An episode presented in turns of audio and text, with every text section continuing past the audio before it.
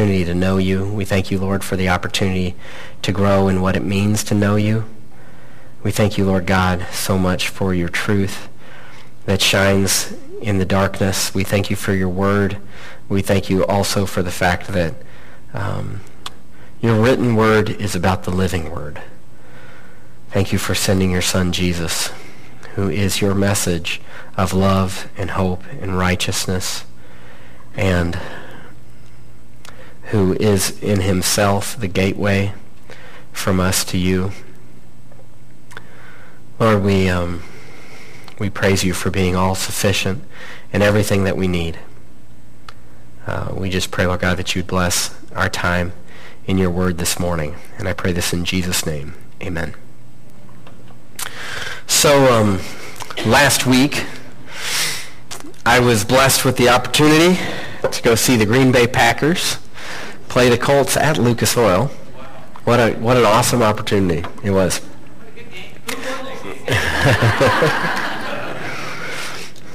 it was a great game to watch. Ended with the Packers and all of Packer Nation hanging their hopes on one kick that was needed in order to bring the game to a tie, send it into overtime. Uh, it appears, though, that practicing kicking every day and being paid to do nothing but kick every day doesn't guarantee that a kicker will actually be able to do what he's supposed to do, and that's kick a field goal.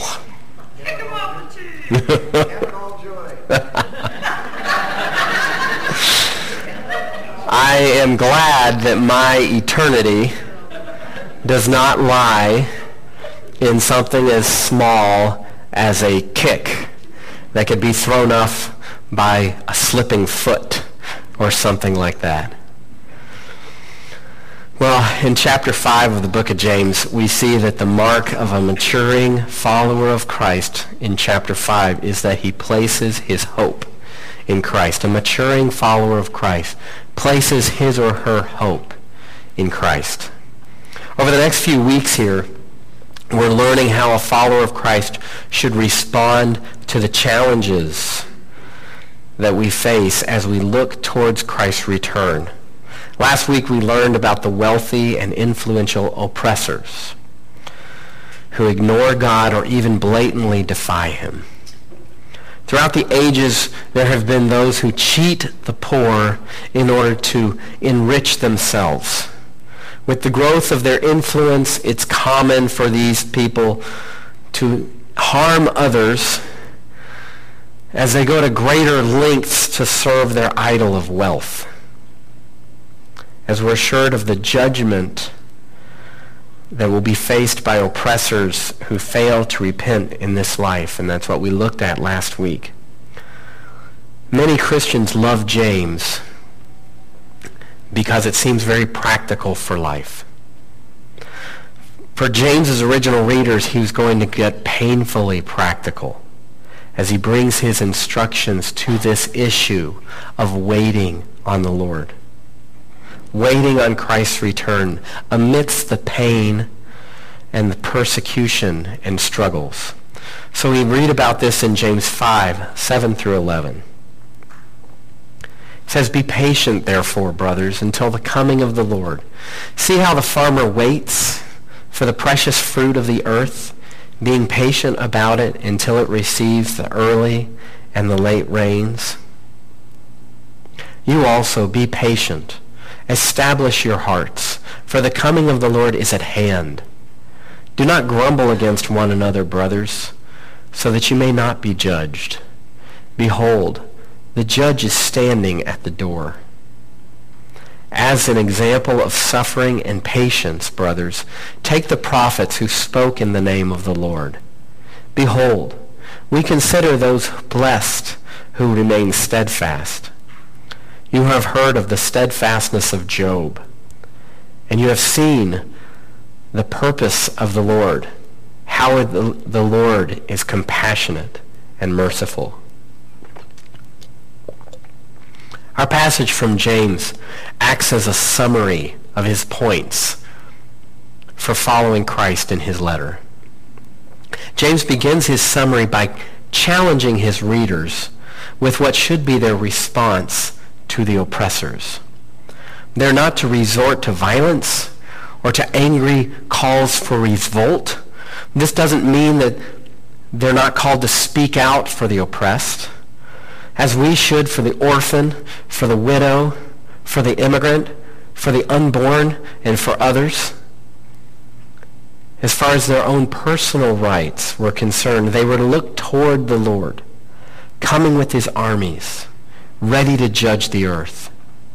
This morning we'll learn about how we should patiently trust the Lord as we wait for his return. The, the big idea here, and, and this is one that you can write on your notes page there, is that amidst trial and hardship, the follower of Christ is to patiently trust in the Lord. Amidst trial and hardship, the follower of Christ is to patiently trust in the Lord.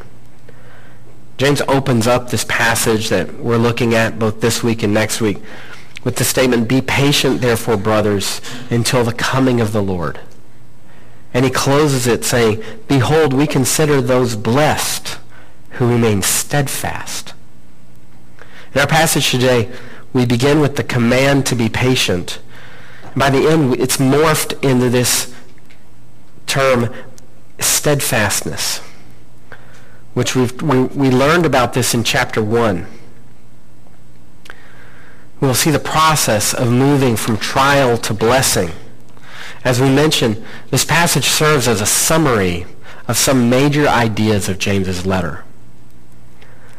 As with a well-written essay today, James used points of introduction which he refers back to in his conclusion. Let's look back at James's introduction to his letter about growth through trials.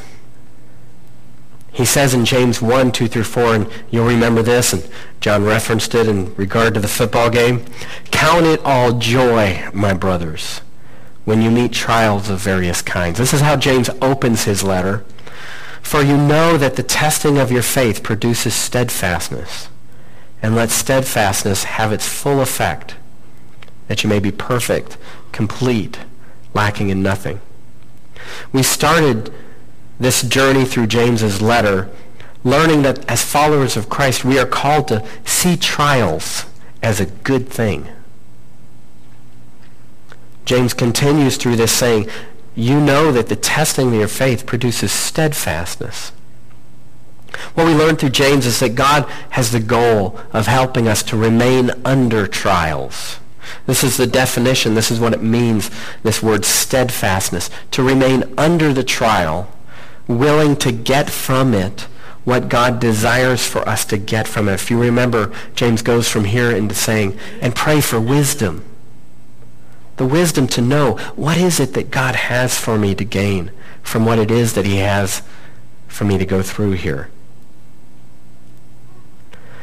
And James moves forward in this introduction, these introduction verses of his letter, that you may be perfect and complete, lacking in nothing. God's goal for us is becoming mature in Christ. Defines us as being perfect, complete, lacking in nothing. And he works this in us through allowing us to go through tough times that teach us to live for him, not for ourselves, that teach us to walk with him, not alone, that teach us to live through him, not in our own power. It's only in trials, it's only in, in hard times that we recognize, I don't have the power to do this, Lord. I don't have the power to get through this. That's a blessing to realize when we have to do it through his power. So how we define if you remember how we define what it means to be perfect, for life to be perfect, rejoices or, or changes what we rejoice about. What it means for you to be complete changes how, what it is that makes you feel whole. If the American dream is what we consider perfect, We will not rejoice in anything until we obtain it. Maturity in Christ, being perfect, complete, lacking in nothing, comes through holding firm during trials. Now, again, this is a horizon issue, meaning this is, this is what we're heading toward as we walk in Christ. This isn't something that we necessarily achieve in this life until we see him. This idea of being perfect, complete, lacking in nothing. But, but God wants is moving us toward wholeness. And that wholeness isn't in gaining what we think makes us whole. It's, it's in him changing our definition of what completeness is and growing us in that way. It's no surprise that James doesn't assume that his discipleship material of this letter has fixed his reader he, he comes full circle back to these same principles of holding up under trial and finding blessing from it. As he writes, be patient until the coming of the Lord. So this is the same idea of considering a trial joy because it leads to growth if we are steadfast as we go through it.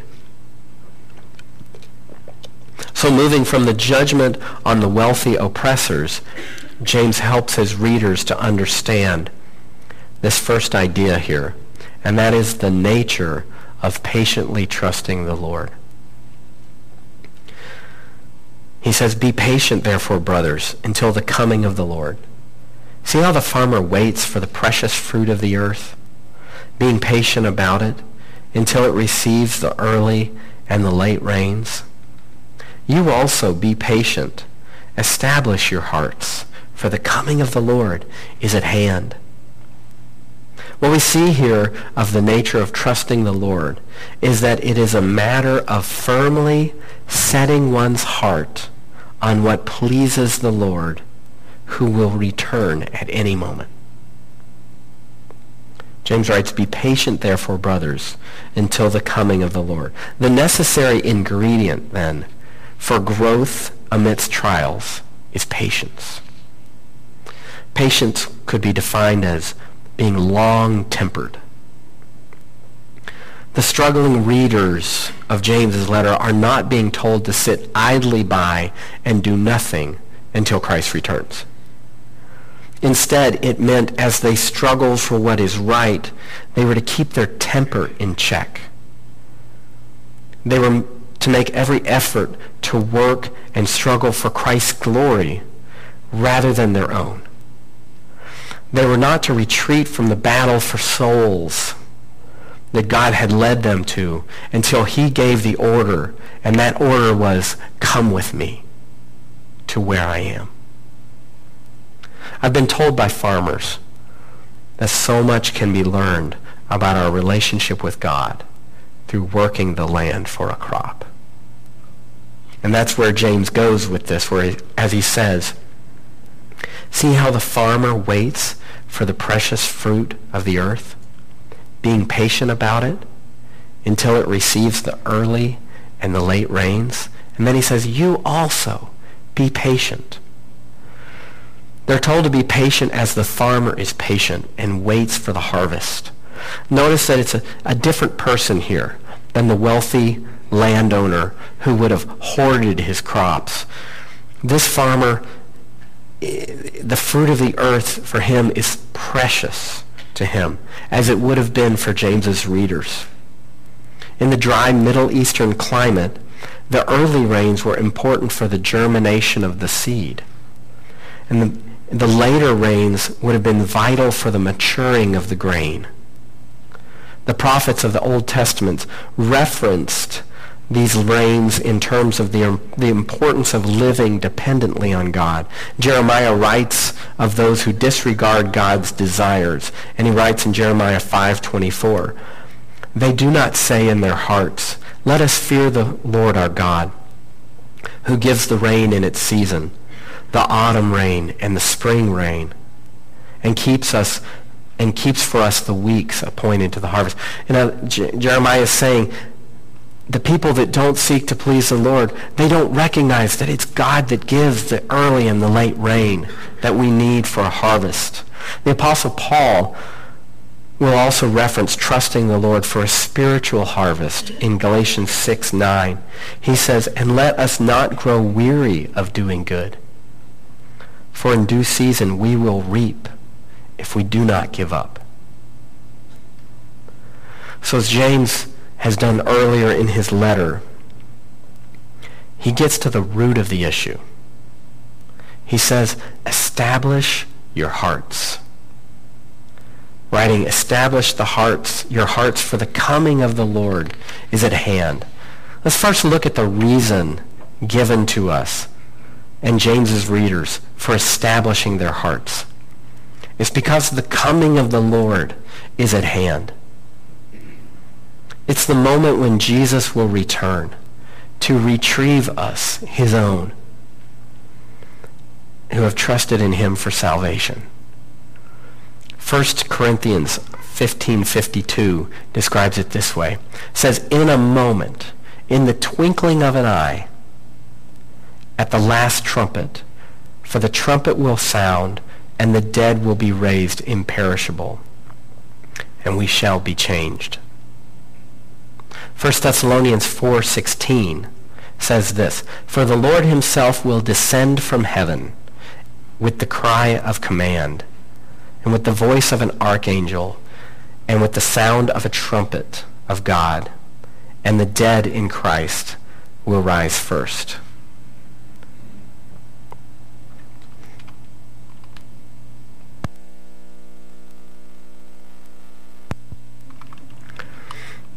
The New Bible Commentary says this. It says, while most of the writers probably expected this to happen within their lifetime, it's a tension that is always in the air. For no one knows when it will be, next second or next century. We would describe the return of Christ for his church as being imminent. Imminent means ready to take place. There is nothing left in Bible prophecy.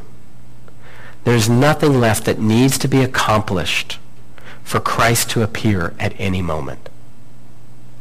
Christ's imminent return is a theme that is prominent or in the background of all New Testament writings. Paul writes to the Philippian church that the Lord's imminent return should affect their countenance as he writes, Rejoice in the Lord always. Again I will say rejoice. Let your reasonableness, or what could be translated as, let your unhurried spirit be known to everyone. The Lord is at hand, meaning the Lord's return is at hand. Peter as well writes of the Lord's imminent return and how it should affect his readers' careful behavior, where he writes, the end of all things is at hand, meaning it's imminent. It's ready to take place. Therefore, be self-controlled and sober-minded for the sake of your prayers. I've shared before that there's a reason why we love to read or to watch stories about a hero that saves the day at the last moment. I don't, I don't think that there's any more ways that a story could portray the l- very last second of peril, you know, where the hero steps in and, you know, kicks something so that it flies in just the right way and hits this spot and then shoots somebody else and flips through the air and grabs the damsel and swings out of something before it blows up. You know, we live for those moments in movies and in stories. And it's because we ache for the greatest story that we're right in the middle of. And there's something within us that longs for that moment where the greatest hero is going to swing in and bring the biggest story to close. It's because we're waiting for a hero. And sadly, if anyone has not received Christ as their Savior, when that moment comes and goes, they'll be left feeling like they missed the ending of the greatest story ever told. The struggle that they were in the middle of, but missed the hero's greatest work. And what Revelation describes as the closing of the church age, it says the Holy Spirit will be removed from the earth. And I take that to understand that the time for coming to Christ in the way that we have during this time will be brought to a close. And I don't know how it is that anyone left on the earth will come to know Christ as their Savior. We, not to go into it too much, but we know that there will be those who, who, who do come to Christ in the last days, but it's not going to be the same as it was during this time. So it's vitally important for people to come to Christ now. And the closing of that time will be when the Lord returns. That, that coming of the Lord that is imminent, that is at hand. So with the reason being that Christ could return at any moment, James challenges his readers and us to establish our hearts. The idea of establish your hearts is to make one's heart stable, to aim it firmly and solid toward the right. This is again is a summary idea of what James has been teaching us through his letter. James describes the person whose heart is established in discussing asking God for wisdom, you might remember. So in discussing asking God for wisdom, he's described the person whose heart is not established. Back in chapter 1, verses 6 through 8, he says, But let him ask in faith, with no doubting. For the one who doubts is like the wave of a sea that is driven and tossed by the wind. For that person must not suppose that he will receive anything from the Lord. He is a double-minded man unstable in all his ways. You may recall that these verses describe the person who is unsure of what he should ask for from God. The reason that he is unsure is, is that he's unsure if he wants what God desires to give him or not. Growth through trials. Later, James gives clear instruction that the heart is vitally important as the source of our desires. The heart or our desires are the cause of conflicts between us. We visited this recently in James 4, verse 1. He says, What causes quarrels? And what causes fights among you? Is it not this, that your passions are at war within you? Again, we see the way that a heart that wavers in what it wants causes trouble, trouble in our life with God. As the verses just following this in chapter 4 write, James writes, You ask and do not receive because you ask wrongly to spend it on your passions. You adulterous people, he writes. Do you not know that friendship with the world is enmity with God? Therefore, whoever wishes to be a friend of the world makes himself an enemy of God. It's no surprise then that James brings us back to the need for our hearts to be set on pleasing the Lord. It's a call to be pleased with what pleases him, to enjoy what he enjoys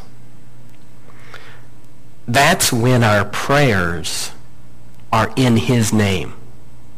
What you ask in my name, I will do them. It's when our hearts are more set on what his heart is set on. It's when our circumstances don't dictate our joy. His glory dictates what brings us joy. That's when we can truly rejoice in the Lord always because God is working all things out for his glory. You know, I bought a house that's 50 years old, needs a lot of work. Some of you guys with your 100-year-old farmhouses are like, oh, cry me a river, right? when something needs to be done to the house, I start with planning kind of a surface fix. You know, well, that floor could, I could do a transition piece on that floor, or, you know, I'll just gob a lot of paint on that crack in the wall. Um, many times when I get advice from someone, what I don't want to hear is, well, if you want to do it right, you need to probably do this. I'm like, oh, la, la, la, la, la, you know. Maybe my surface little fix will, will work. But James has been taking the same approach with us. In order to grow right, we have to get to our hearts. And there's kind of a danger of taking on the practical um, do this and don't do this of James without recognizing the heart change that James calls for within it. Repentance that lasts is a matter of changing the heart. Prayer that is effective comes from a heart that is firmly set on God's desires. We'll see that as we move further through chapter 5 when prayers when James talks about the prayers of a righteous man accomplishes much. It's because prayer that's effective comes from a heart that's set on what God desires. Relationships that are free of quarrels and fights are free from selfish expectations. It can be as simple as coming to God on the level of, of praying, Lord, I keep doing what I'm not supposed to do because I desire what I'm not supposed to desire. Lord, my heart is the problem. Will you change my heart? Will you change my desires? It's as simple as that. That's what James is talking about. If you're going to make it to the end for his glory, I don't mean losing your salvation, but living for his glory, establish your heart.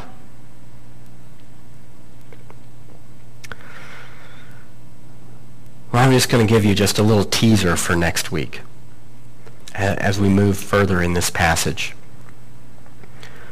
Um, having addressed the root, James approaches the fruit. He approaches the one of the external things that's reflected by what's going on in the heart. And, and, we see that patiently trusting the Lord means desiring for him to be glorified in these last days that we live in. James turns to an outward display of patiently trusting the Lord as he writes, Do not grumble against one another, so that you may not be judged. Behold, the judge is standing at the door, he says.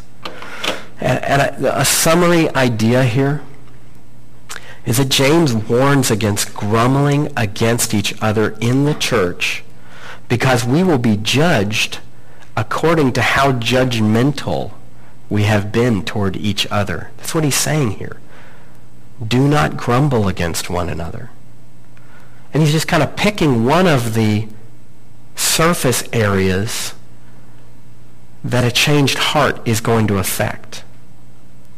And, and I share this with you um, because this has been really uh, a key thing that, that the Lord's spoken to me on this week. And, and I want him to be able to speak to you this week too with this. I want to give you an assignment here of just paying attention to how often you grumble against a person or a circumstance. I mean, James is, I mean, we've seen and we'll look back next week on how he has, he, has targeted our speech throughout the book of James. And here he gets to like the, the smallest sign of the fruit of this sinful speech when he just targets grumbling. Just a little murmuring. What's, what's the problem it gonna, what problem is it going to cause? But I want to encourage you to pay attention this week to how often you just maybe to your spouse or to someone else, maybe just to yourself. Um, pay attention to that, and, and that's where we're going to pick up next week. I'm going to pray, and then the worship team is going to come up and close us in a song. And Lord, I thank you for how you encourage us over and over again to open our hearts up to you, to be changed in a real and significant way, Father, that brings you glory and that really brings us heart change, changing from the inside out. Lord, I do pray that as in this small area of outward behavior that you've challenged us to look at and how we grumble against circumstances or grumble against people, Lord, that you would open our eyes to this um, as you plan to work on us through your word um, during this week and, and um, as we revisit uh, this passage next week. Lord, we thank you for the healing that comes from your hand, and we pray, Lord God, for your healing on our community of this cold flu bug that's going around. But pray, Lord, more than anything, that you would heal hearts of bringing people to Christ. For you are imminent. We know, Lord, that you could come at any moment. We want our, our family and loved ones to be able to be with you, uh, with us in eternity. So we pray, Lord God, that you would turn many hearts to know Christ as their Savior. We pray these things in Jesus' name. Amen.